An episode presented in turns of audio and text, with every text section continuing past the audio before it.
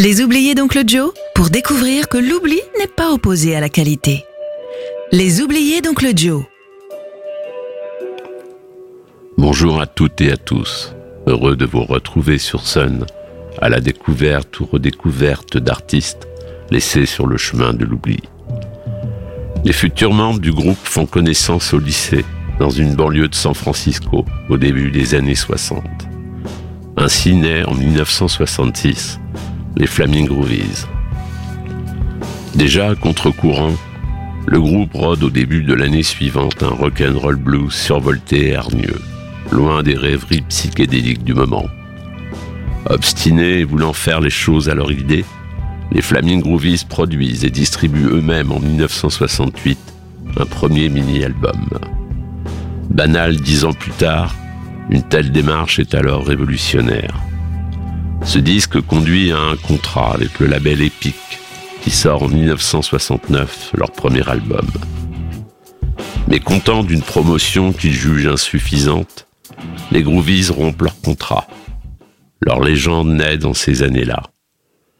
Les deux albums suivants mélangent rock'n'roll traditionnel, blues et boogie, avec la fougue et la morgue des groupes de rock garage des années 65-68, qui apparaissent clairement comme les racines du groupe.